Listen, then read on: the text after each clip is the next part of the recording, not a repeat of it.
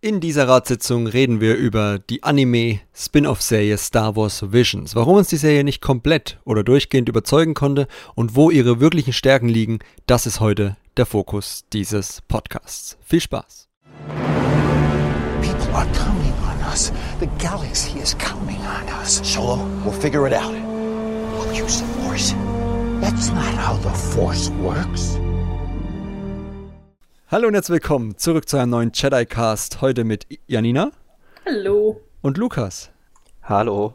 Ja, und wir wollen heute in einer Ratssitzung mal über Star Wars Visions reden. Also dem, wie, wie fasst man das am besten zusammen? Anime, äh, japanische Studios entdecken Star Wars neu oder interpretieren Star Wars auf ihre Weise. Es sind neun Folgen erschienen vor kurzem die alle eine eigene Story erzählen. Deswegen werden wir die auch recht chronologisch abarbeiten können, weil das ist jetzt nicht irgendwie eine große Storyline, die sich da aufbaut, die wir da als Ganzes betrachten können, sondern da steht jede Folge ein bisschen für sich. Und jetzt wäre ich aber erstmal meine Einstiegsfrage an euch. Wie hat euch denn die Ankündigung oder die Idee dieses Projekts gefallen? Also war ihr dem offen gegenüber? Fand ihr das spannend, dass da mal so japanische Studios äh, sich an Star Wars ausprobieren dürfen? Na, aber hallo. Total. Ich meine, wie, wie ich glaube inzwischen bis zum Erbrechen schon äh, diskutiert, ähm, hat George Lucas ja seine, seine Ideen und seine Inspiration eigentlich von japanischen, äh, von japanischem Film gezogen, gerade von Akira Kurosawa. Und dass dann japanische ähm, Animationsstudios die Chance bekommen, Star Wars nochmal anders zu interpretieren auf ihre Weise, das fand ich super. Ja, das geht mir eigentlich genauso, als sie angekündigt wurde. Das war ja letztes Jahr beim Investor Day. Ähm, da habe ich mich auch ziemlich gefreut, weil es ja auch danach aussah, dass das Ganze ziemlich ambitioniert werden dürfte und ähm, ja, dass da schon ein paar Überraschungen dann letzten Endes bei sind und Arten Star Wars zu betrachten, die wir so noch nicht hatten.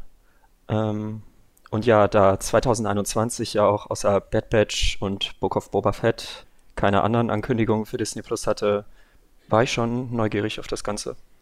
Ist es generell eine Richtung, wo ihr sagen würdet, äh, sollte Star Wars ein bisschen mehr in die Richtung gehen? Also so experimentierfreudigere Sachen? Oder war das jetzt mal so ein Experiment, schön und gut, aber es reicht jetzt auch wieder?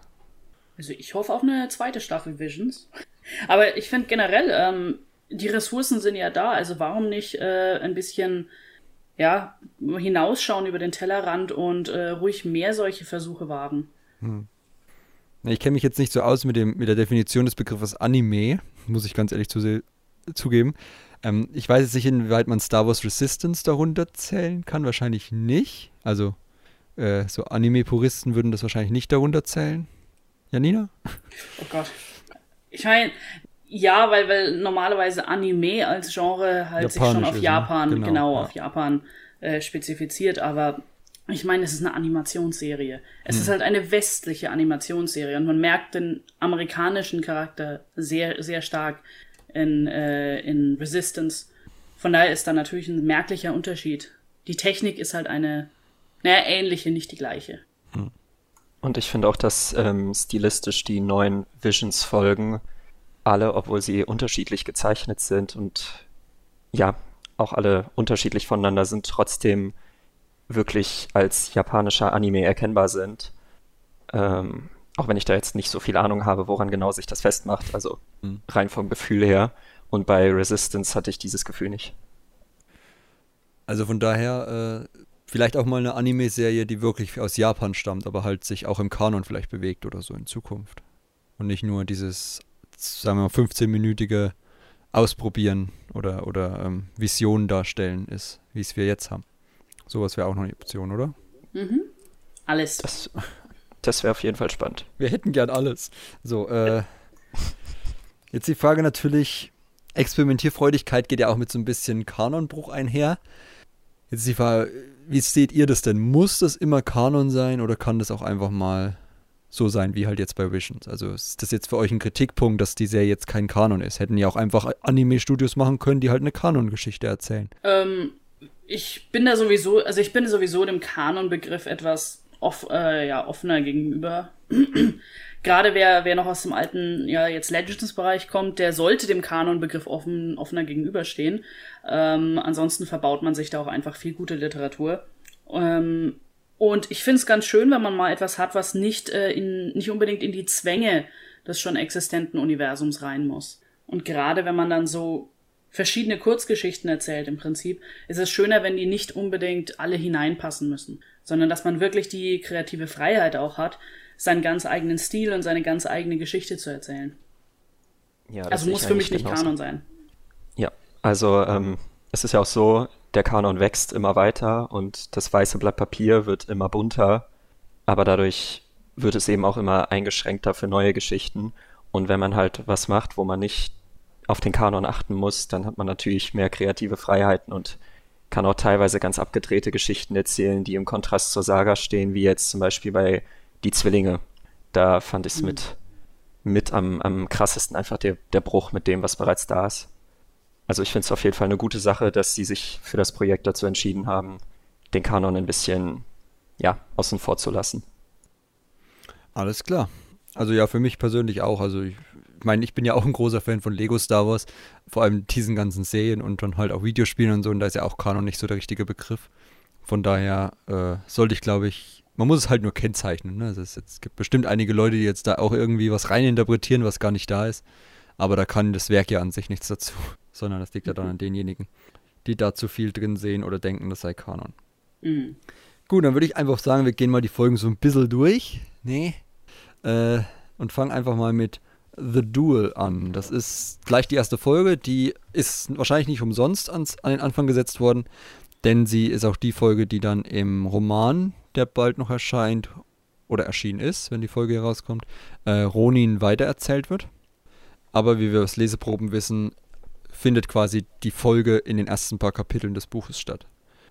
Wie hat euch denn die so jetzt erstmal als Gesamtkonstrukt äh, überzeugen können? Oder hat sie euch überhaupt überzeugen können? Also mich hat sie komplett überzeugt. Ich bin ein äh, sehr großer Fan der Kurosawa-Filme, ganz besonders äh, des Klassikers Sieben Samurai und äh, The Duel hat mich sofort daran erinnert. Nicht nur jetzt von äh, dem Duell selber, das so an eine der Szenen erinnert, sondern vor allem auch ähm, der Animationsstil, dieses schwarz-weiße mit sehr viel Schatten, die da eingearbeitet werden und die Gesichtsausdrücke und auch die Dialoge das hat mich sofort dahin zurückversetzt und ich war hin und weg. Ja, ich fand auch, dass es ein, auf jeden Fall ein spannender Einstieg war. Ähm, und das auch gleich mit den, mit den ersten Bildern in der Folge, die erste Szene, direkt klar war, dass wir es hier mit einer Kurosawa-Referenz halt zu tun haben. Also allein dieses analoge Bildrauschen. Ähm, ja, und insofern hat die mich auf jeden Fall auch abgeholt und ich würde sie, glaube ich, auch fast mit zu meiner Lieblingsfolge zählen, weil sie halt auch ähm, vom Stil einen ganz anderen Weg dann gegangen ist. Also es ist ja auch die einzige Folge in Schwarz-Weiß und äh, die so ein bisschen heraussticht mit diesem 3D-Look, sage ich jetzt mal. Und insofern, ähm, ja, die hat mir gefallen. Und was ist mit dem Hauptcharakter, dem Ronin? Da muss ich aufpassen. Ja, da gibt es noch extra Podcasts. genau. Soweit sind wir noch nicht. Ja, ich, ich sag mal so, er, er eignet sich halt super, ähm, wie in vielen dieser, Kurz, äh, dieser Kurzfilme ist es so, du erfährst nicht sehr viel über ihn selbst mhm. jetzt und über seine Motivation, ähm, ist aber auch gar nicht nötig, um eine in sich geschlossene, spannende, kurze Geschichte jetzt zu erzählen. Und das hat halt auch wirklich Lust nach mehr gemacht, weil man sich gefragt hat, warum haben die beiden eigentlich jetzt beide rote Lichtschwerter? Sind die beide Sith? Was ist los? Warum jagt er sie? Warum hat er anscheinend ja schon mehrere gejagt, wenn man die ganzen Kyberkristalle bei ihm sieht? Und das hat einfach Lust auf mehr gemacht. Von daher bin ich auch sehr, sehr froh, dass es den Roman dazu gibt. Und wie sieht's mit den Banditen aus? Die, äh, das waren ja so verstreute, oder zumindest trugen sie, äh, ich glaube, Imperial und auch First Order Rüstung, ne? Das war irgendwie gemischt. Also war auch komplett durcheinander. Aber halt, also, waren das jetzt noch Sith oder waren das einfach Banditen? Überbleibsel der Sith? Bin ich mir immer noch nicht sicher. Also für mich haben die jetzt wie, wie ganz normale Banditen gewirkt, mit mhm. Ausnahme eben von äh, Koro. Aber ansonsten, das war halt so dieses typische Mischmasch, was man sich da zusammengeklaubt hat ähm, als Banditengruppe. Und ich denke, daher kommen auch diese die Rüstungen noch oder die Überbleibsel von Sturmtruppen, Ausrüstung und Helme und sowas. Und die, ähm, wie heißen sie? Die, die Söldnergruppe war ja auch ziemlich bunt. äh, ich kenne da mindestens einen, der sehr begeistert bei dem Auftritt eines Trandoshanas war, denke ich. hm. Aber, äh, also die Folge bleibt tatsächlich, also das hast du ja schon gesagt, ne, die, ich würde nicht sagen immer, aber bei der Folge merkt man es halt, also der Ronin bleibt da recht blass. Was wir aus den ähm, aus, der, aus der Leseprobe ja auch schon wissen, was ja jeder wissen kann, ist, dass er ja im Roman zumindest eine Stimme hat, die er hört oder mit der er kommuniziert. Mhm. Auch am Anfang schon und das fehlt natürlich in dieser Folge. Und jetzt kann ich mich nicht mehr so gut dran erinnern, tatsächlich leider, weil das halt die Folge, die ich zuerst geguckt habe. Äh, aber spricht er mal ins Leere? Also spricht er mal auch, dass das die anderen Leute verwundert? Ich glaube nicht, oder? Ich also glaube, er spricht allgemein sehr wenig in eben, der Folge, ja. wie ja, das eben, Ronins ja. so tun. Ich glaube, das könnte maximal vielleicht im Teehaus noch sein. Hm. Aber ich, ich weiß das, um ehrlich zu sein, auch gar nicht mehr. Ich würde halt interessieren, ob dieses Konzept der Stimme, mit, die mit ihm spricht, dann für den Roman erst entwickelt wurde oder ob das schon bei der Folge quasi mhm. im Kopf war, ohne dass das jetzt gezeigt wird, logischerweise, weil sie ja nur mit ihm spricht. Deswegen war ich gerade ein bisschen verwirrt. Oder ha habe ich mich gewundert, ob das dann in der Folge auch kam. Aber ich mhm. glaube es nicht. Also, wie, wie Lukas gesagt hat, er hat sehr wenig gesprochen. Irgendwie nur den Tee heiß gemacht und habe gesagt, hey, wenn ich, wenn der Tee hier heiß ist, dann bist du bitte fertig oder das Wasser. Und dann äh, mhm. äh, schickst du meinen Druiden los. Das war eigentlich alles. Der Druide sah auch lustig aus mit seinem Helmchen. Oh ja, der Druide seinem ist Strohhut. Klasse. Der hat auch gleich klar gemacht, wie in der Serie dann später auch Star Wars-Elemente mit so typisch feudalen Japan-Elementen verbunden sind. Also man hat diesen Druiden gesehen und man wusste sofort, worum es geht. Ja. Ja, auch wie, wie, wie das Lichtschwert getragen wird und so, ne? Also es passt schon sehr gut. Wie gesagt, geht halt wieder sehr auf dieses, auf diese Inspiration eigentlich für George Lucas zurück. Könnte fast denken, er hat daraus Star Wars gemacht und nicht andersrum.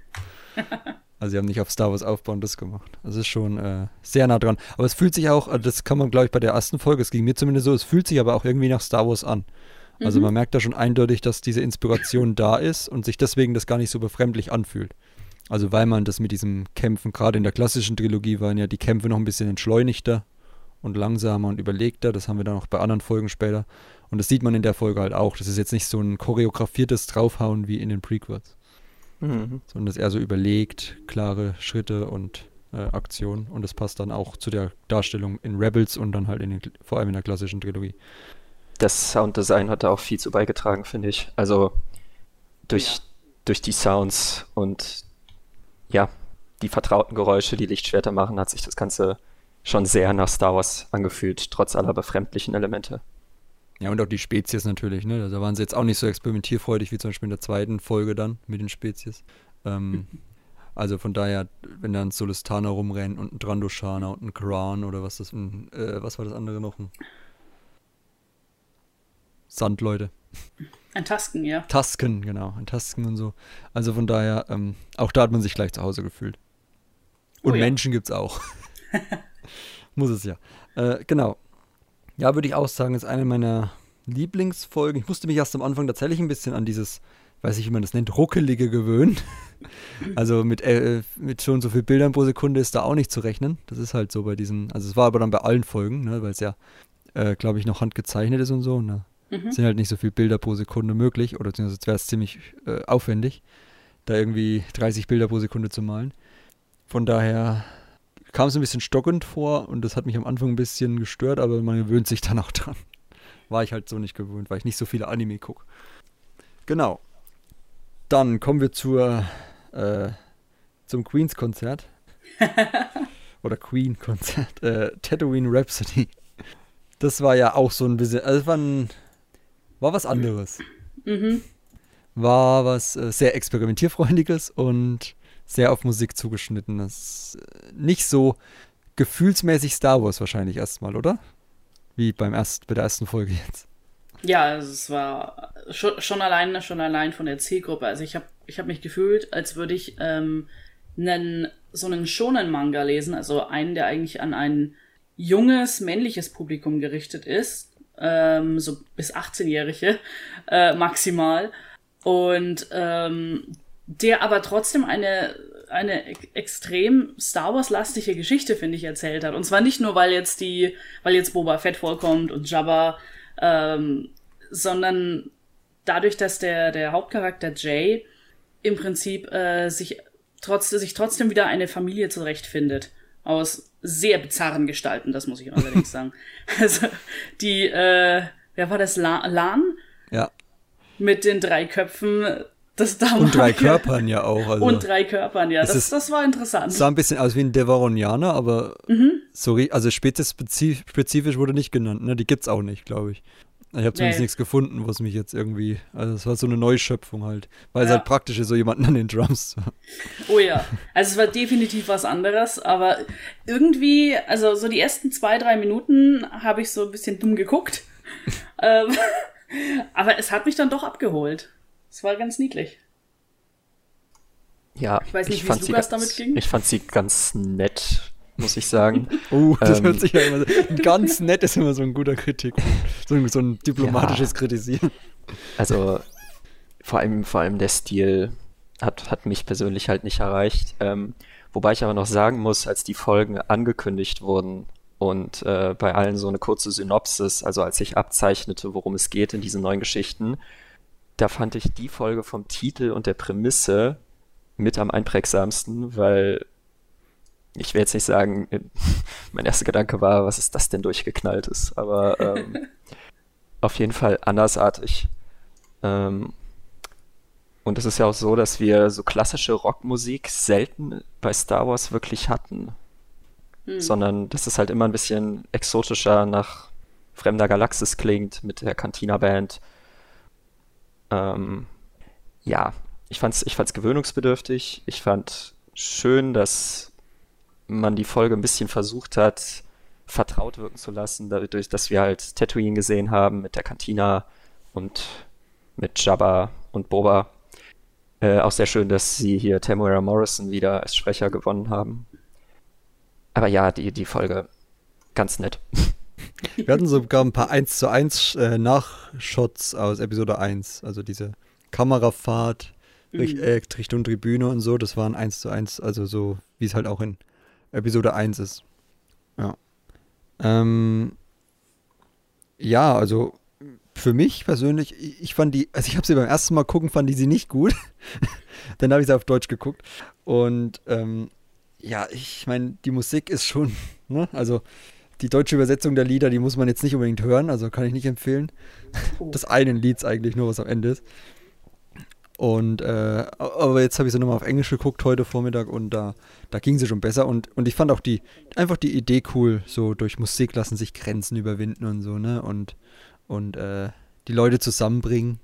Mhm. Dass sogar Chaba mit seinem, mit seinem Schwanz äh, klatschen muss im Takt. Und Bova leicht mit dem Kopf nickt ist halt einfach so ein bisschen so, so ein Feel-Good-Ding am Ende. Ja. Das Der Song klang auch sehr nach, nach klassischem Anime-Opening. Ja. Oh ja. Hätte ein Intro stimmt. sein können, ja, ein Intro-Song. Und auch schön die, die Idee, dass dieser, ich habe beim ersten Mal gucken gar nicht direkt geschnallt, dass das ein Hutte ist. dieser Guy.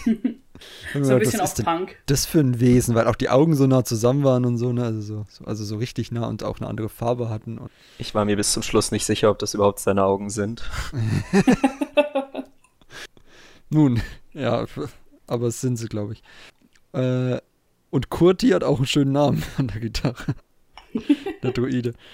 Also von daher. Und wie hießen jetzt eigentlich Star Waver, oder? Star Waver, ja. Weil ja irgendwo an ihrem Schiff Rolling Gales drin steht. Ähm, yep. Yep, das Schiff ist die äh, Rolling Gales und ihre Band heißt Starwaver. Ah, okay. Na, guck mal. Aber wie du gesagt hast, eher so ein bisschen so ein, der ist vom Stil her auch so jugendhafter, ne? Also, mhm. ja. also ich habe mich sehr an einige der, äh, der Jugend-Anime-Serien erinnert, die, die so in meiner Kindheit, äh, also als meiner Kindheit, das klingt jetzt so alt, ähm, die, die ich früher geschaut habe, also so Vor Tsubasa oder so und ähm, das ist halt so dieses, ähm, aufbauende, motivierende, feel-good-Ding. Ja. Ja, aber passt ja, wie gesagt, auch zum Thema. Also ist ja eine erst seichte Folge. Genau. Dann die Zwillinge. Lasse ich euch mal den Vortritt. das ja. Ja, Lukas. Zuerst gern. Oder, okay, die Zwillinge. Ähm, wieder ähnlich bei mir, wie bei Tatooine Rhapsody. Ähm, ich, fand, ich fand sie am Anfang wirklich gut. Also die, die ersten Shots haben mich sehr gecatcht. Allein schon, dass an dem Sternzerstörer noch ein zweiter dran hing. Und ähm, die ersten Shots in der Folge waren ja auch alle ziemlich, ziemlich parallel immer zueinander. Also mhm. ziemlich, ziemlich symmetrisch. Und ich habe mich erst gefragt, ob sie das komplett durchziehen. Das hat sich ja dann ziemlich schnell herausgestellt, dass es nicht so ist. Ähm, ja, und je länger sie ging, desto mehr habe ich mich gefragt, was ich da eigentlich gerade sehe. Also von den, von den Waffen, die benutzt werden, bis hin zu, zu dem ohne, ohne Raumanzug, ohne irgendwie atmosphärische Hilfe auf dem Sternzerstörer kämpfen und auf dem X-Wing sitzen.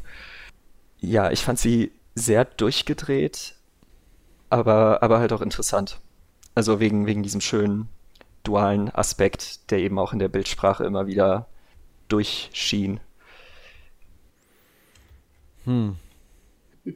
Also ich würde also lieber. Also, ja, mach, hm? mach, mach, mach es. Nee, nee, leg, leg los. Naja, Sag gut, ruhig. Gut. Ich, ich würde lieber 30 Mal Bo äh, Bohemian Rhapsody, äh, Tatooine Rhapsody gucken, statt diese Folge nochmal zu sehen.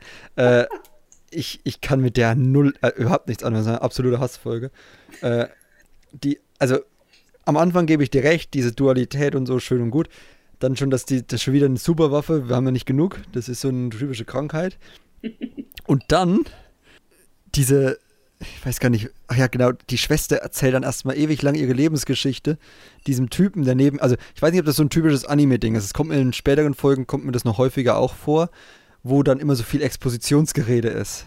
Ja, und, das, das, ist, das ist tatsächlich gar nicht so untypisch. Okay, aber das, das regt mich auf. Also bei der Folge hat es mich extrem auf, weil die erklärt halt erstmal ewig lang, ja, wir wurden geschaffen und da sind wir dazu da und dann haben wir diese Rüstung bekommen, nur damit er später sagen kann, diese Rüstung würde ich umbringen.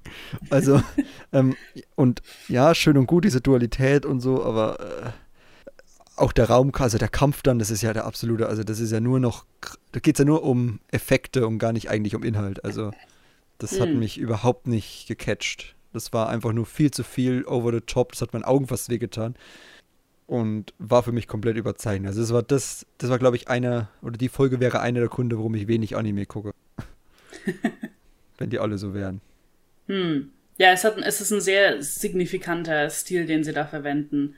Also es hat mich auch so, das hat mich an auch einige der Jugendserien erinnert, die wirklich sowas von over the, over the top sind. Ähm, und mir persönlich, was mir sehr wenig auch dran gefallen hat, war, wie schnell das Ganze teilweise ging. Also für manche Szenen haben sie sich ewig viel Zeit gelassen, aber wie Fakten etabliert worden sind und wie die Story eigentlich voranschreitet, das, das war irgendwie wahnsinnig schnell. Ähm, und alles lief nur auf diesen Endkampf da zurück, äh, da raus. Das fand ich ein bisschen schade, weil ähm, da hätte ich mir ein bisschen, ja, langsamere, äh, also ein langsameres Tempo gewünscht und weniger äh, Blitzkrieg am Ende. um jetzt den Begriff etwas zu entfremden. Um umzudeuten, ja. ähm, aber das war, ja, ich habe interessanterweise, als ich da das eine Bild von, ähm, wie heißt der, äh, Kare gesehen habe, hat mich das an die alten Marvel Comics erinnert. Ich weiß nicht, ob ihr, ob ihr denn mal gelesen habt. Äh, dieser ganze Handlungsbogen mit den Nagai, wo äh, Lumia auftaucht. Und da gibt's in einem Comic am Ende so ein, so ein Bild, wo Luke dasteht äh, mit seinem Lichtschwert und ihre Peitsche da quasi, Lichtschwertpeitsche, aufhalten will. Und ich habe fast eins zu eins die gleiche Szene hier in einem Frame gesehen und dachte mir, hm, überschneidet sich da was?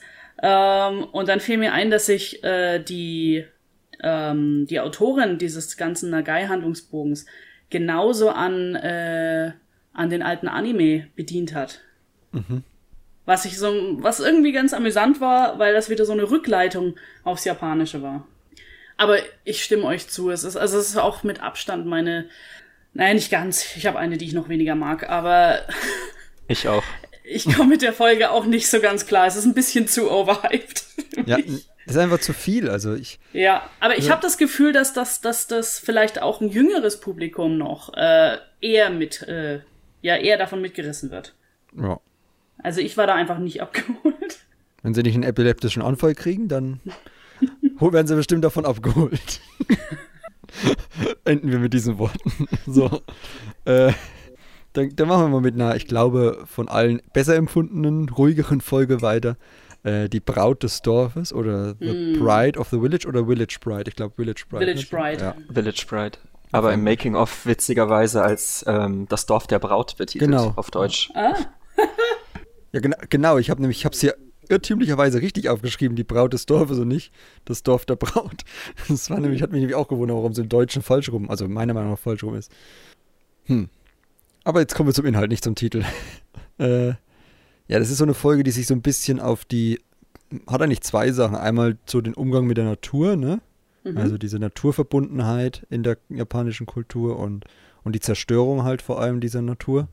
Und dann halt auch diesem, weiß nicht, ob das so eine, so eine Kritik auch an diesem Verheiratungsdings ist oder nicht. Dieses jemanden, jemanden versprechen, weil sie ist ja eigentlich eher so ein, so ein Lösegeld oder so, so ein Schutzgeld-Dings für diesen Söldner dann. Ja, wobei das, wobei das, glaube ich, weniger mit ihrer Heirat zu tun hat. Ähm, Hm. also die Heirat ist quasi einfach nur der Zeitpunkt, der es festlegt. Ja. Aber ansonsten hat es nicht viel damit zu tun. Ja, aber wie war denn jetzt die Natur zum Beispiel? Also die Naturverbundenheit, hat euch das gefallen? Also dieses, diese Anfangsszenen ja. sind ja sehr entspannt, sehr ruhig mit den beiden, wo er sie den Berg hinaufträgt und so. Ja. Also ich weiß nicht, wie es euch ging. Ich habe mich sehr an Prinzessin Mononoke erinnert gefühlt, was auch ein, ein Film ist, der sehr stark mit der, also mit der Frage, wie gehen wir mit der Natur um oder mit dem, was wir nicht kennen, äh, sich beschäftigt. Und gerade, dass die Macht hier jetzt in The Village Bride nicht so, nicht nur fürs Kämpfen hergenommen wird, sondern auch wirklich auf die Natur zurückgeführt wird. Das, was äh, die beiden, das, ja, baldige Ehepaar da macht, ist ja nicht, nicht irgendwas Kämpferisches, sondern die erinnern sich einfach daran, wie, wie ihr Planet früher ausgesehen hat mit Hilfe der Macht. Und das fand ich sehr faszinierend. Prinzessin Mononoke wird ja auch immer als einer der größten Inspirationsquellen für Dave Filoni erwähnt. Fällt mir Hm. da ein. Oh ja. Ähm, aber, aber ja, geht mir ähnlich. Ich glaube, ähm, Village Bride ist, ist von den neun Folgen meine liebste, weil die eben sehr, ja, ich würde fast sagen, spirituell ist. Also, dass sie, dass sie die Macht, die ja auch schon in ihrer Natur, von der sich ja George Lucas auch schon aus japanischen Werken inspiriert gefühlt hat und unterschiedlichen Spiritualitäten, dass die eben hier nochmal ganz besonders naturverbunden ist. Hm. Das, ja, gefällt mir auch gut. Auch, dass, dass der Planet wieder an ein feudales Japan erinnert ähm, und trotzdem aber auch so in der Galaxis, wie wir sie kennen zu dem Zeitpunkt, also es ist ja wieder während den Dark Times, wie der Großteil der Folgen, ähm, dass der da wirklich existieren kann und dass so Themen wie Industrialisierung und Ausbeutung da eben auch abgehandelt wird. Also ich glaube, die Folge ist meine liebste.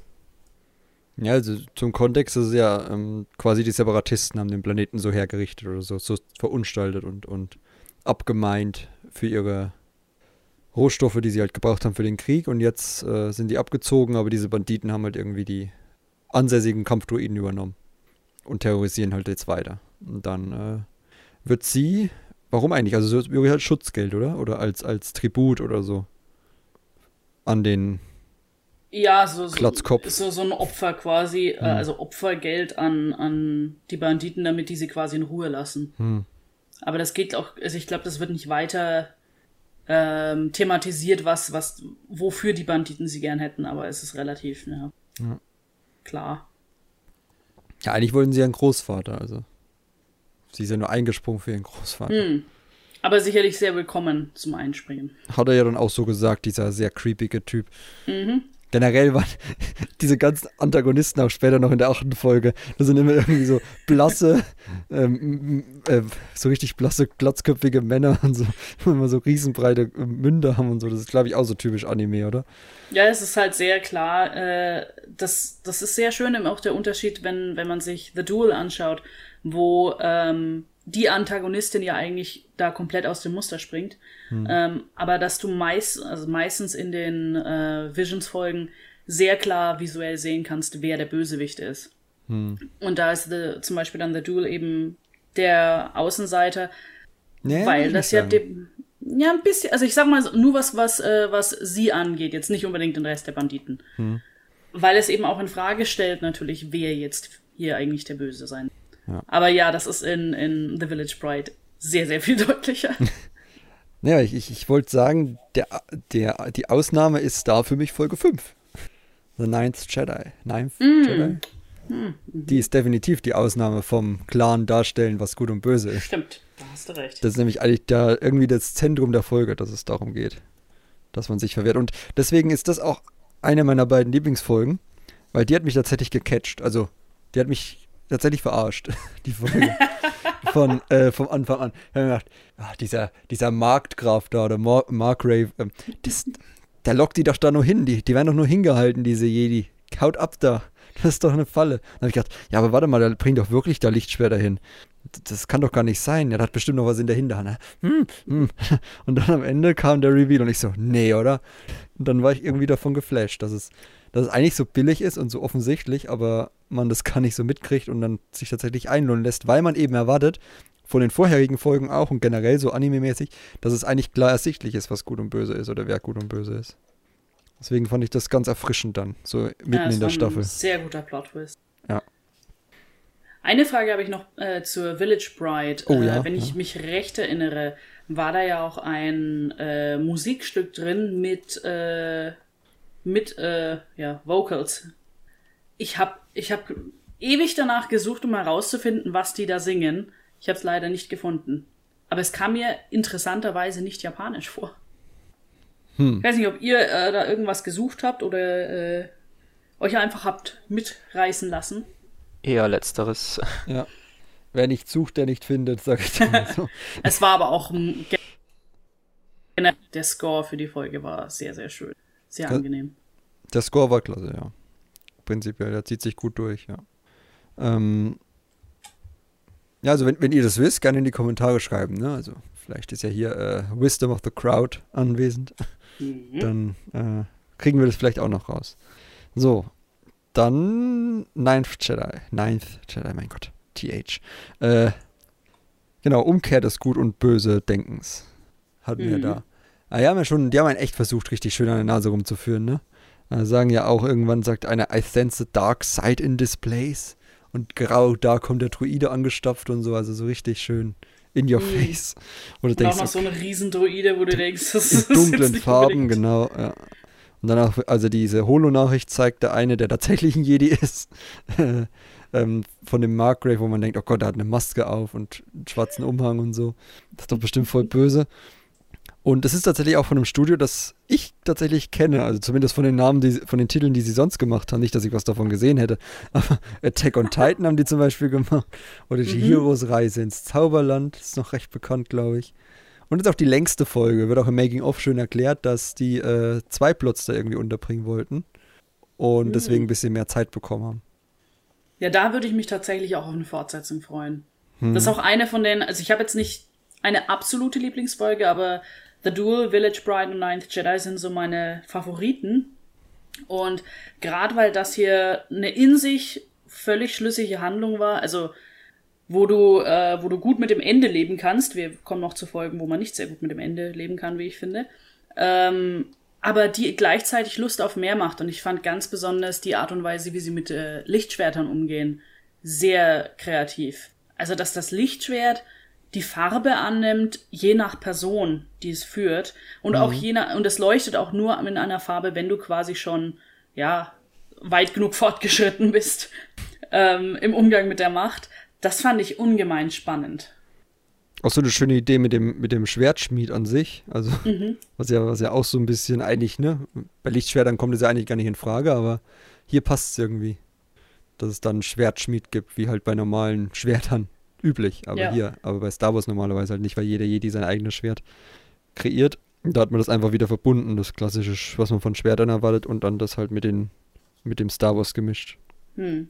Und auch die, die Vorstellung, dass die Jedi quasi nicht mehr wissen, wie man Lichtschwerter baut. Ja. Dass es so lange schon her ist, das, äh, das fand ich krass. Deswegen äh, bitte gerne Fortsetzung. Ich habe nur aufgeschrieben, dass sie Glück hatten, dass der einzige wirkliche Jedi das Lichtschwert genommen hat, was der Druide hingehalten hat. Sonst wäre schon ein bisschen früher aufgefallen. Das war der einzige, also er hat erst der andere da genommen, der, der Obi-Wan verschnitt und dann äh, ihm gegeben, damit das aktiviert. Also mhm. Glück gehabt an der Stelle. Genau, also deswegen, wie gesagt, weiß ich, äh, Lukas, wie sieht es bei dir aus mit der Folge? Ja. ich, ich weiß nicht warum. Also schon, schon am Tag danach habe ich bemerkt, dass die Folge auch im Fandom allgemein ziemlich gut aufgenommen wurde. Ich, ich kann aber nicht genau sagen, woran es liegt. Also der, der, der Plot-Twist hat mich auch überrascht. Das gebe ich auch zu, habe ich nicht kommen sehen, aber aus irgendeinem Grund hat die Folge mich nicht abgeholt. Ähm, hm. Ich, ich bin ja auch ein, ich bin ja ein ziemlicher Kanon-Mensch. Ich mache ja um Legends, soweit es geht, großteils einen Bogen. Und die Folge hat sich für mich gleich am Anfang nach diesem Erzähler-Intro ein bisschen nach, nach den Legacy-Comics angefühlt, beziehungsweise dem, was ich von denen weiß. Mm, ja. Und das gefiel mir noch nie so wirklich. Schande auf mein Haupt. Ähm, und deswegen bin ich, bin ich mit dem ganzen Setting und der Grundsituation nicht so warm geworden und bräuchte jetzt auch nicht unbedingt eine Fortsetzung zu der Folge. Werft ihn auf den Scheiterhaufen. Nein, Quatsch. Stimmung gekillt. ja, jetzt sind wir alle down. Dankeschön dafür. Nein, äh, sehr in Ordnung. Also ich meine, es ist jetzt nicht so, dass ich mich direkt gecatcht hätte. Ich war halt wirklich einfach nur durch diesen Plottist, der mich überrascht hat. Und der mir, der einfach nach diesen ersten vier Folgen halt mal was, er, hat mich so ein bisschen erfrischt dann wieder. Also ich habe irgendwie die ersten zwei Folgen geguckt, dann eine kurze Pause gemacht, am gleichen Abend noch die dritte. Und dann die vierte noch am Tag drauf und dann die, die fünfte. Ja, bei der vierten habe ich schon gesagt, ja, es ist immer, natürlich immer eine andere Handlung, anderer Stil und so, aber es ist halt alles Anime und dann habe ich gedacht, und der Böse dann gerade in der Folge halt davor schon klar zu sehen und so. Und dann habe ich gedacht, oh, jetzt kommt hier schon wieder einer, der Leute hat eine Maske auf und einen Umhang und der Druide rennt da rum und die Jedi stehen alle in Weiß da. Wer ist da wohl der Böse? Ne? Ist ja für Dumme gemacht, so nach dem Motto, so richtig überheblich. Und dann so, es reicht langsam mit In Your Face und dann war ich der Dumme. Also von daher und das hat mir einfach, ich mag es einfach, wenn ich selbst verarscht werde von Sachen, deswegen äh, einfach mal wieder ein bisschen auf die Boden der Tatsachen zurückgeholt werde. Und das war in der Folge so und es kam da alles irgendwie zusammen. Und als ich es jetzt nochmal geguckt habe, hat sie mir auch nochmal gefallen, obwohl ich den Plot schon kannte. Und deswegen habe ich dann gesagt, okay, du kannst sie auch, ohne da jetzt viel rein zu interpretieren und es nur auf den Plot zu schieben, zu deinen Lieblingsfolgen oder äh, ja, mehr gemochteren Folgen sch äh, schieben. Mhm.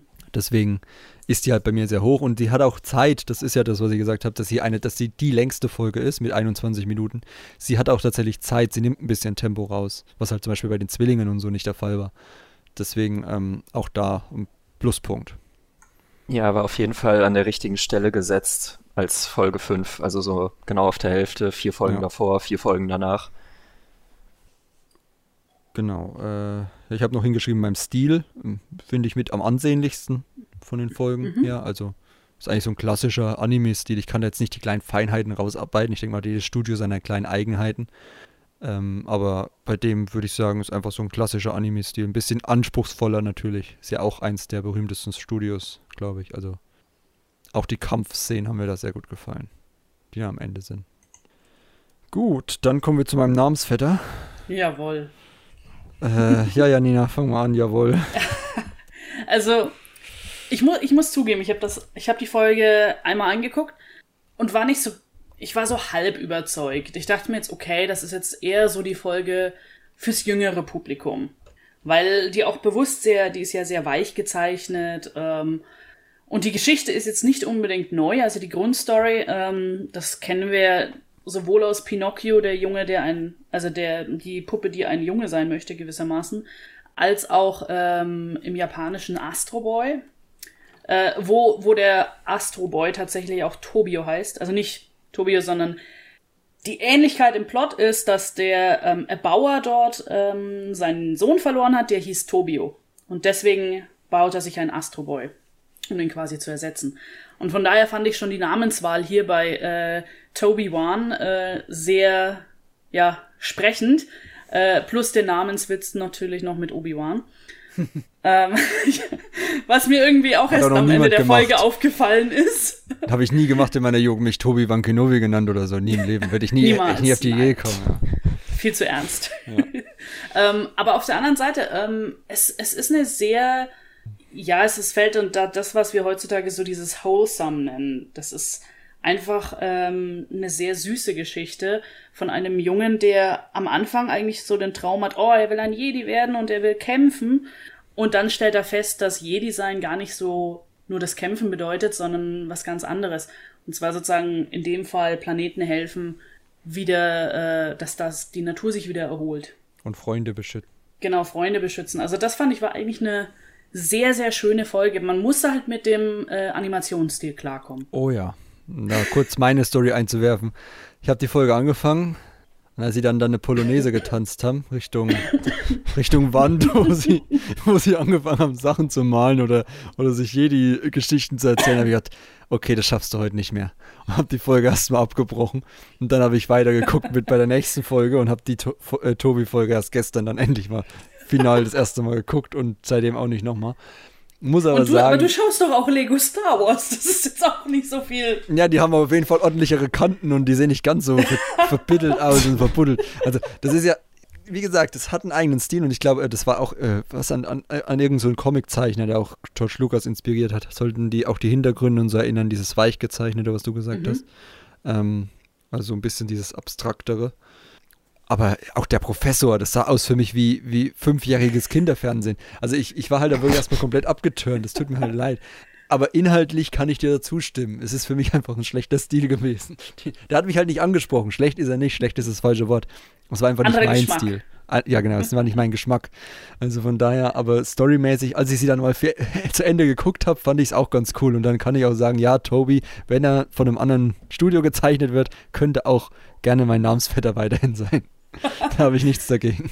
Ich dachte, demnächst sehen wir bei dir in der Jedi-Bibliothek ein neues Profilbild. Nee. Ja. Was ist denn jetzt eigentlich? Ist das nur sein Bewusstsein oder was, der, der Druide dann? Hm? Der, der, also der Druide ist, hat quasi das Bewusstsein seines Schülers ja. übertragen über diese Maschine. Denke ich, würde ich so. Ich glaube nicht, dass der da drin steckt. Ach so, nein, nein. Ja, gut. Ähm, ja, da geht es mir ein bisschen wie Tobias. Ich fand die Folge für mich persönlich nochmal eine Ecke unter die Zwillinge, muss ich sagen. Also ähm, von der ganzen Staffel ist in meinem, meinem persönlichen Ranking die ganz unten. Und äh, was es halt für mich von allem, was du schon gesagt hast, wirklich raushaut, in dem Sinne, das ist das Sounddesign. ähm, war, war überhaupt nicht meins. Also bei, bei, bei jedem Schritt diese Töne und dann noch, und dann noch die Musik dazu. Also ähm, am, am besten gefallen in der Folge hat mir noch der Auftritt vom Inquisitor samt seinem zugehörigen Tai.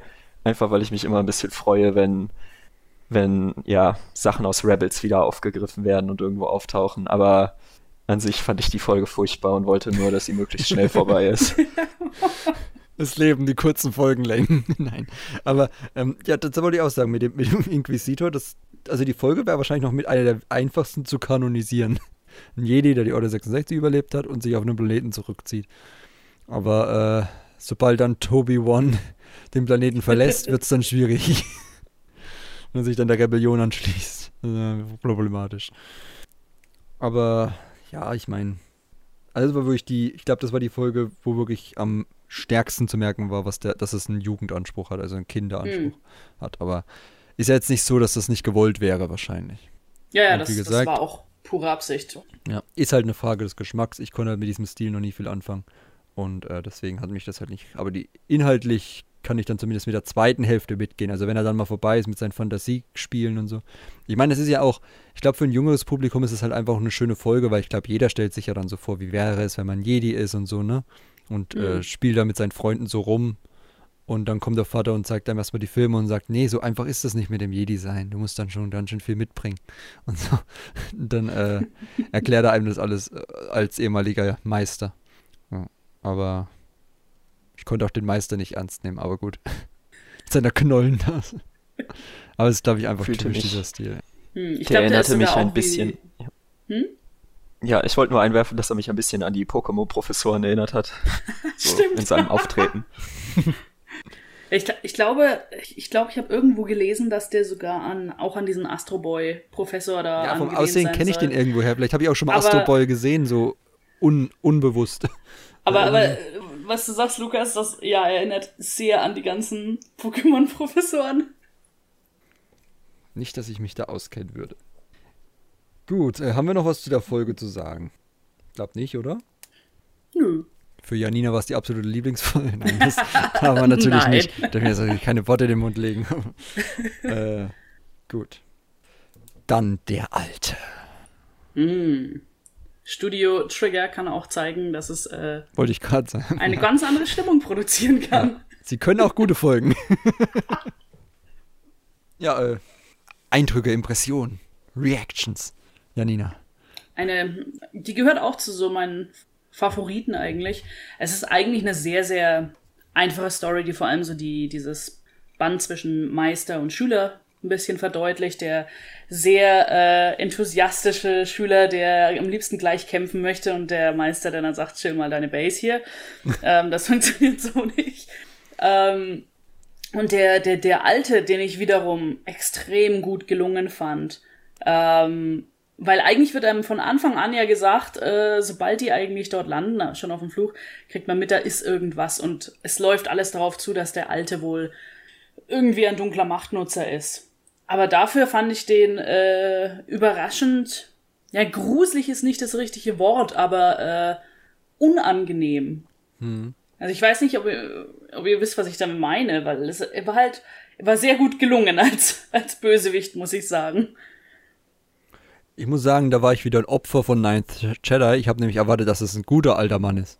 Uh. Dachte, da wollten die mich wieder andersrum verarschen. Dass sie wieder sagen, oh, da ist ein Böser, der, der bringt uns alle um und ich spüre die Dunkelheit. Und dann kommt da so ein, und dann auch, weil so alt, der Alte ist, und dann hat er so gegrinst auf dem Bild, auf dem Vorschaubild bei Disney Plus lacht er einen so an, bei den Folgen. Und dann dachte ich so, ach, das ist doch bestimmt so eine Verarsche, das ist doch bestimmt irgendjemand, der da Tee anbaut oder so. Und die kloppen da jetzt, die Jedi kloppen da jetzt unnötig auf ihn ein und so, so richtig da wieder, wieder umgedreht. Und dann habe ich gedacht, oh Gott, nein, das ist wieder so klassisch. Also es ist wieder dann eher so, wirklich, der sieht böse aus, also ist er auch böse. Aber ähm, ja, prinzipiell auch, also ich glaube, die könnte man vor Episode 1 ansiedeln, glaube ich, die Folge. Und könnte die auch ganz leicht, wenn man wollen würde, zum Kanon erklären. Äh, weil es bleibt ja nicht viel übrig an Beweisen, dass es ein Sith gewesen sein könnte. Wird ja, Ja. sichergestellt. Aber ja, äh, er war unangenehm. Und ich glaube, im Making of wurde auch schön erwähnt, dass, das, dass die Charakterdesigns ausgesourced, outgesourced wurden. Oder von einer Kollegin gemacht wurden. Ich bin, hab's nicht mehr ganz im Kopf, weil ich habe die Making-ofs alle hintereinander geguckt. Aber ich weiß, dass es auf jeden Fall bei der Folge war. Weil ich finde die auch sehr gut. Also die Charakterdesigns an sich generell auch äh, der Schüler, der Meister und auch ähm, vor allem der Alte halt. Hm. Ja, es ist ja bei Kurzfilmen auch immer ein bisschen schwierig, ähm, nicht nur, nicht nur vom Stil, sondern erzählerisch Charaktere zu etablieren und Figuren zu zeichnen, mit denen man dann auch wirklich mitfiebern kann oder sich identifizieren etc. Ähm, der Folge ist das aber extrem gut gelungen, finde ich. Also besser, besser als manch anderen Folgen, wo dann die ganze Lebensgeschichte erstmal erzählt wird. Ähm, ja, und die, die Anfangsszene, dieses ganz normale Meister-Schüler-Gespräch, wie, wie man es auch erwarten würde, das, das macht da halt viel aus, finde ich. Also man, man lernt diese beiden kennen und kann die sofort einschätzen und fiebert dann eben auch auf dem Planeten mit ihnen mit. Also so ging es mir. Und ähm, Ich finde das sehr schön, ähm, dass ähm, es nicht wie in ähm, der anderen Folge von Trigger alles auf einen riesen Showdown rauslief, äh, weil der Kampf hatte für mich äh, ein sehr, ja, langsames Tempo eigentlich, gerade als der Meister dann auf den Alten trifft. Und das fand, das fand ich äh, unglaublich gut umgesetzt, weil es auch nochmal betont hat, es geht nicht, es geht eigentlich nicht ums Kämpfen allein im Dasein der Jedi. ich finde auch, ähm, also im Making-of wurde noch gesagt, dass der, der Schöpfer dieser Folge oder der Di Director, ähm, das war sein letztes Werk, hat er zumindest gesagt, vor seinem Ruhestand. Also war eigentlich schon auf dem Weg mit einem Fuß im Ruhestand und dann haben sie gesagt, hey, wir machen ein Star Wars Projekt und er so, wupp, ich bin wieder da. Also, äh, ähm, weil Star Wars ihn natürlich inspiriert hat. Also, ich meine, klar, was willst du in einem Star Wars Making-of sagen, aber ich konnte es nach dem fünften oder sechsten Making-of nicht mehr hören, dass jeder Episode 4 im Kino gesehen hat und jeder deswegen Animes machen wollte. Also, es Und ist dabei ja doch noch so jung aussieht. ja, also es ist, es ist ja doch schon, ähm, klar, Star Wars hätte wahrscheinlich auch meine Inspirationsquelle, wenn ich irgendwie kreativ tätig wäre, würde ich das auch sagen. Aber das halt dann von jedem zu hören, in jedem Making-of, alle vier oder fünf Ja, das war Minuten. ein ein bisschen problematisches Editing, würde ich sagen, oder halt äh, Ja. gesteuertes Interview, wo man ein Ja. bisschen andere Fragen stellen muss. Wir werden ja halt nicht sagen, wir waren inspiriert von, keine Ahnung, Die hatten Marvel halt nicht Comics dich, oder Tobias. so. Ja. ja. äh, nee, aber. Aber ansonsten, ja, ich, also das war auf jeden Fall eine schöne Geschichte, dass er auch gesagt hat, ja, ich gehe jetzt in den Ruhestand, aber vielleicht komme ich zurück, wenn wir eine zweite Staffel machen. So. Also, ja. Und ich glaube, deswegen haben, hat Stri äh, St- Stricker, Gott. Trigger, steht ja Studio Trigger, habe ich so ein bisschen zusammengefasst. Äh, deswegen hat Trigger wahrscheinlich auch eine zweite Folge gemacht, damit der auch nochmal eine Folge machen darf, weil er Mhm. das so unbedingt gewollt hat. So kam es zumindest vor. Das hat er auch, das ist dann auch gut umgesetzt worden. Also ich weiß nicht, ob es mit Absicht dann auch so drin war, aber äh, es kommt ja drin vor dann auch, dass äh, dass äh, das Alter, dass, dass man nicht unterschätzen darf, dass die Macht, die man hat, äh, no pun intended jetzt mit der Macht, ähm, dass die natürlich auch äh, nur zeitweilig ist und dass das mit dem Alter auch wieder schwindet. Das, da hat mich das jetzt dran erinnert, vielleicht auch mit dem Ruhestand. Ja, und auch hier hat man diesen, Ka diesen ruhigen Kampfstil, ne? Also Mhm. sehr deutlich, gerade wenn der Meister dann gegen den Alten kämpft. Und dann sich teilweise, ich glaube, manchmal sogar fünf Sekunden einfach nur gegenüberstehen in einer festen Bildeinstellung. Mhm. Ich dachte, habe ich mein Bild eingefroren oder? Aber es hat dazu gepasst, auf jeden Fall dann in, der Rückschau. Ja. Also für mich auch einer der, also mit Ninth Jedi einer der besten Folgen. Die beiden würde ich auf den Thron setzen und dann Mhm. die anderen also rum positionieren und Toby äh, Oh. Auch mit in die Halle lassen, aber sagen wir mal, so bei der dritten, vierten Säule von rechts, aber jetzt nicht so, so nah am Thron. Ähm, ja. Oder auf der Galerie oder so, ich meine, ne, irgendwo, wo er nicht stört.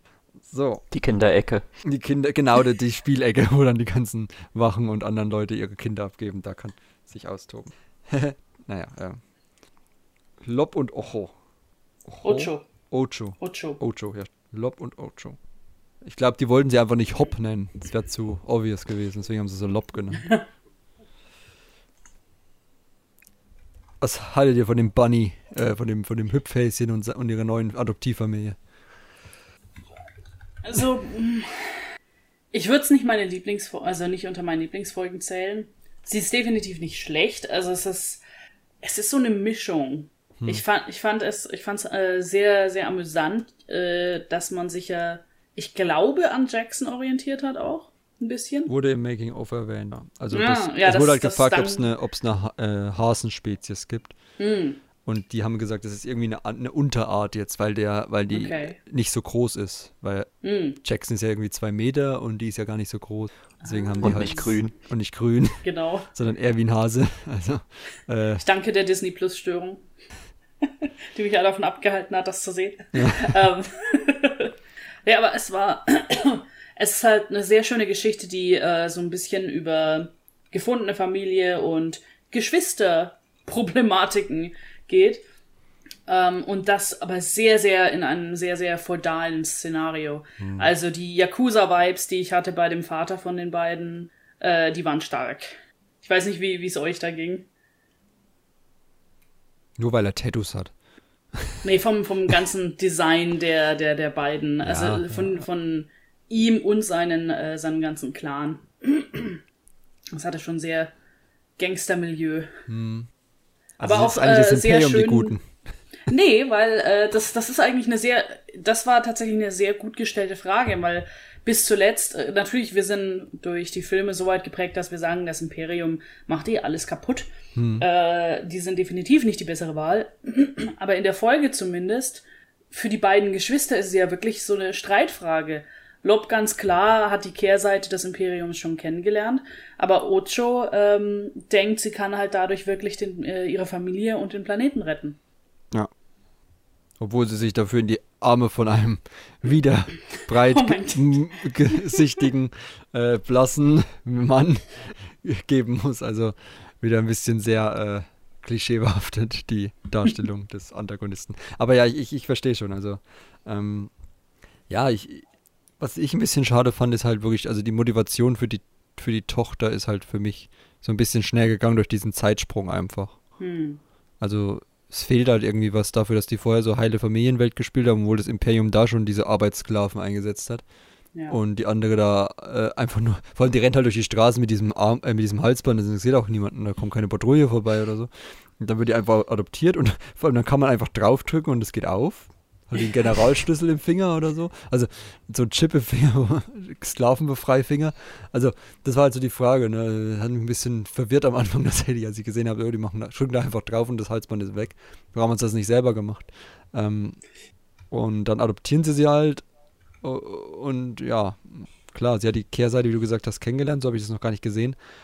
Aber dann hätte man ja auch mal seine Schwester fragen können, oder? Wenn man weiß, dass die hm. Adoptivschwester aus der imperialen Gefangenschaft flieht und, und äh, ihre Eltern gestorben sind, dass dann die gute Idee ist, dann ein paar Jahre später dem Imperium beizutreten, weil man denkt, es wäre eine gute Idee. Ich meine, schön, wenn sie das denkt, aber offensichtlich ist es ja nicht so. Schwierig. Hm. Das war auch ein etwas sehr merkwürdiges Ende, finde ich. Ja. Also, es wird so, so suggeriert, ja, wahrscheinlich wird sie dann der Schwester nachgehen und versuchen, sie aufzuhalten, aber so wirklich zufriedenstellend hat das jetzt für mich nicht äh, die Folge beendet. Das war so, als hätte jemand äh, die letzten zwei Minuten weggeschnitten. Ja, die war auch so echt plötzlich, die Folge, das Ende, ne? Es war irgendwie so wegfadet, sondern dann kam einfach der Abspann. Die ist halt mhm. halt weggeflogen und dann Abspann, so nach dem Motto. Hm. Als ob sie keine Zeit mehr gehabt hätten. Ja. Ähm, ja, bei der Folge finde ich das Kurzfilmproblem mit am größten, dass sie halt versucht hat, unglaublich viel reinzupacken. Also sowohl unglaublich viel an Star Wars-Referenzen als auch unglaublich viel an Handlungen und an vergangener Zeit. Dadurch wirkte die einfach ein bisschen überladen auf mich. Hm. Ähm, und ansonsten, ich hatte leichte Lost Stars-Vibes. Also, ah. dass, dass die beiden sich seit Jahren kennen, seit ihrer Kindheit und dann auf den unterschiedlichen Seiten wiederfinden das rechne ich hier ein bisschen positiv an. Aber ansonsten fand ich die Folge einfach zu voll. Ja. Aber stilistisch und so hat die dann wirklich noch mit am ehesten so ein bisschen das feudale Japan, was ja Janina schon gesagt hat, abgebildet auch. Also auch so von den, von den Umgebungen her. Ne? Also so da der, mhm, die, der Kirschblütenbaum und da. Und, oh ja, also das äh, ja. stilistisch, das war, das muss ich sagen, war ein sehr schöner Shot, wie sowohl erst im, ja, in der, im Mondlicht oder in der Nacht, das aussieht, als auch dann plötzlich dieser, dieser sehr überraschende Katze Morgen, hm. wo der Kirschblütenbaum komplett blüht. Aber visuell sah es sehr, sehr gut aus. Auch diese Vision, oder nicht diese Vision, sondern die Prophezeiung oder Legende da, ne? Das ist so, hm. dieses Wandbild, dieses typische und so. Das war ja. schon schön gemacht. Aber wie kann ich mich Lukas auch anschließen? Ziemlich voll. Wie gesagt, ich habe die Motivation nicht so ganz verstanden, weil es halt einfach zu schnell erzählt war, auch, denke ich mal. Mhm weil dieser Zeitsprung da war und dann war halt direkt diese Auseinandersetzung, wo die da reingestolpert ist. Und man wusste gar nicht, ja, warum ist da jetzt überhaupt so eine große Auseinandersetzung? So, ja, das Imperium wird immer einflussreicher und so, aber hat irgendwie ein bisschen Grundlagendarstellung gefehlt, meiner Meinung nach. Und ja, aber ansonsten stilistisch eine gute Folge. Würde ich jetzt nicht als schlecht, aber auch nicht als super gut einschätzen. So mittel, mittel, Mittelfeld für mich. Hm, Ganz nett. Ganz nett. Die, die, die, so nennen wir die Folge heute. Ganz nett. Ratssitzung Part 12. Ganz nett. Okay, äh, dann kommen wir zur letzten. Akakiri. Akakiri. Uff. Muss man schreien, das ist, in, ist in Caps Lock geschrieben. Ja, das ist, ähm, wenn ich, wenn ich, wenn mich jetzt meine, meine Reste meines mickrigen Versuchs, Japanisch zu lernen, nicht, für, nicht im Stich lassen, äh, ist das sowas wie roter, ja, roter Nebel oder so. Also Acker ist Red rot. Haze. Haze, okay. Wurde es hm. in dem Making-of genannt. Genau, da haben ah. sie es ein bisschen erklärt. Ja. ja, das ist so meine Problemfolge. Die ab, also, ich meine, ich, es ist eine Hommage, relativ deutlich. Ähm, ich weiß nicht, ob ihr es gesehen, ob ihr mal Kurosawas Hidden Fortress gesehen habt. Das, äh, was hm. ja angeblich auch die Hauptinspiration für Star Wars dann war. Ähm, aber da hast du auch die, als Protagonisten, du hast einen, äh, einen Mann, der quasi eine Prinzessin rettet, rettet oder sie unterstützt und dann hast du zwei Gehilfen. Einer ist äh, klein und dick und der andere ist schmal und groß. Die sind nicht sonderlich äh, intelligent. Und genau diese Konstellation treffen wir jetzt hier wieder. Also es ist sehr, sehr stark ein, ein Tribut an diesen alten Film. Und äh, ich weiß nicht, wie es euch ging, aber ich fand, dass Ende, also es war komplett abrupt für mich und nichtssagend. Weil ich weiß schon gar nicht mehr, wie er, wie er heißt, aber unser Pro Protagonist schließt sich da aus äh, für, mich, für mich sehr unerfindlichen Gründen äh, jetzt dieser, dieser Sith Lady an, um es mal so zu sagen. Ähm, und folgt ihr einfach und das war's. Masago. Masago, ja, Ist die danke. Sith Lady. Äh, ja, ich kann bei der Folge, glaube ich, äh, also im Making of wurde tatsächlich, wurde das erwähnt, was du gerade hast, also du weißt es nicht, aber ich weiß, weil ich bei der Dugas noch erinnern kann. Ähm, diese Inspiration eben mit diesem, mit diesem Kurosawa-Film. Ähm, es wurde tatsächlich der, der Bogen eher geschlagen zu Episode 4. Also der kleine, dicke R2, der schmale äh, C3PO und Luke und Leia halt als Prinzessin und Jedi. Es wurde eher so ein bisschen herangezogen, auch, mit, auch visuell. Ich weiß jetzt nicht, aber ich finde wahrscheinlich die Inspiration, die du genannt hast, noch wesentlich naheliegender. Zumindest, Ja gut, das eine ist mit dem anderen Vielleicht für relativ beide. gut verbunden, von daher, genau. genau, also. Ja, wie Ja. hat sie euch denn gefallen? Hm, Ganz nett. gleich, gleich, nee, weniger. Gleich, gleich äh, vor Tobi. Also Science Sarus beide Folgen gefielen mir leider beide mit Abstand am wenigsten. Ja. Ähm, ich, ich fand den Stil wirklich gar nicht schön. Ähm, der hat mich kein bisschen abgeholt. Ähm, ja, ansonsten das mit Hidden Fortress, was mir schon beim ersten Schauen aufgefallen ist, ganz nett auf jeden Fall. Und auch, dass sie irgendwie versucht haben, Anakins Gründe für seinen Fall auf die dunkle Seite ein bisschen da für sich zu interpretieren. Also so, so habe ich es zumindest interpretiert Mhm. mit dem Padme retten und allem. Ja, das macht Sinn. Aber ja, sonst äh, Sound, es war, es war schon wieder der Sound, wie bei, bei TOB1 für mich, hat der gar nicht funktioniert. Die, die Musikstücke waren komplett random gesetzt und Oh ja. haben irgendwie nie so richtig gepasst. Also, Ja, dieses, dieses Ja. Drum, der, der Drumbeat, der hat irgendwann wirklich genervt, muss ich sagen. Also so, ist okay, wir haben verstanden. Es Ja, passiert glaub, es gerade sollte- nicht so die Trommeln. Ich glaube, es sollte sein, sein, seinen Geisteszustand darstellen, dass es immer so auf ihn eintrommelt, so, dass er so verwirrt ist. Das hat nicht nur auf ihn eingetrommelt. Ja, siehst du, wir sollten mit ihm mitfühlen. Aber ja, was wo du es sagst, sie sieht auch ein bisschen aus wie Padme, oder? Also, so als, also jetzt eine, sagen wir mal, man könnte da Natalie Portman drin sehen. In, in, der, in ihr, also wenn man das vereinfacht Hm. darstellen wollen würde. bisschen, ja, Ja, auf jeden Fall. Ich denke. Mein gut, viel Gesichtsdetails gibt es eh nicht in, diesen, in diesem Stil. Das war sowieso so, auch so ein Kritik, wo, wo ich dabei bin. Gesichter sahen irgendwie aus wie ein paar Eierköpfe mit, mit, mit einem Näschen dran gemalt. Und gut war's. Hm. Ja, also das Ende muss ich auch sagen, ähm, ich habe auch nicht verstanden, mit was er, über was er da mit seinem Meister redet. Irgendwie, es gibt keine, keine, äh, kein Schicksal oder so, ne? Man kann sein Schicksal bestimmen und dann macht das aber trotzdem nicht, sondern geht da mit. Und der Meister kann ihn da auch nicht rausholen, sagt er ja noch, aber er lässt sich dann trotzdem fallen und dann wird er plötzlich zur bösen Seite gezogen oder zur dunklen Seite gezogen. Gott, oh Gott, oh Gott. so, äh, Ich vermute Aber- mal, das liegt daran, dass er, dass er diese, diese Vision die ganze Zeit hat und sein Meister aber meint, ähm, du, du, im Prinzip das, was ja auch Anakin gesagt wird, äh, gesagt wurde, du musst lernen loszulassen und nicht dieser, diesem Ding nachrennen. Und von wegen, sieh es nicht als Warnung, der du jetzt folgen musst. Und genau das macht er aber und genau deswegen läuft es auch schief. Ja. Naja. Hat mich ein bisschen an Obi-Wan und Satine erinnert. Von der Darstellung einfach. Dass er wegen ihr dahin zurückkommt und so. Aber ansonsten würde ich die Folge jetzt auch eher im unteren Drittel ansehen. Nicht so schlimm wie Zwillinge und Toby One, aber. ja, es tut mir leid. Quatsch. Wegen zweiterem, nicht wegen Ist doch, ersterem. Ist doch Geschmackssache. Also ich- Dann würde ich sagen, kommen wir zu einem ganz kurzen Fazit, weil wir haben jetzt schon eigentlich jede Folge für euch geradet. Also ihr könnt jetzt da äh, getrost unsere Empfehlung abarbeiten. Je nachdem, wen ihr mehr vertraut. Ich würde mal Janina vorschlagen, die kennt sich da einfach am besten aus. Also vertraut Na, ihr na. mit ihren Lieblingsfolgen und dann erst uns beiden. Äh, ja. War das Experiment am Ende gelungen?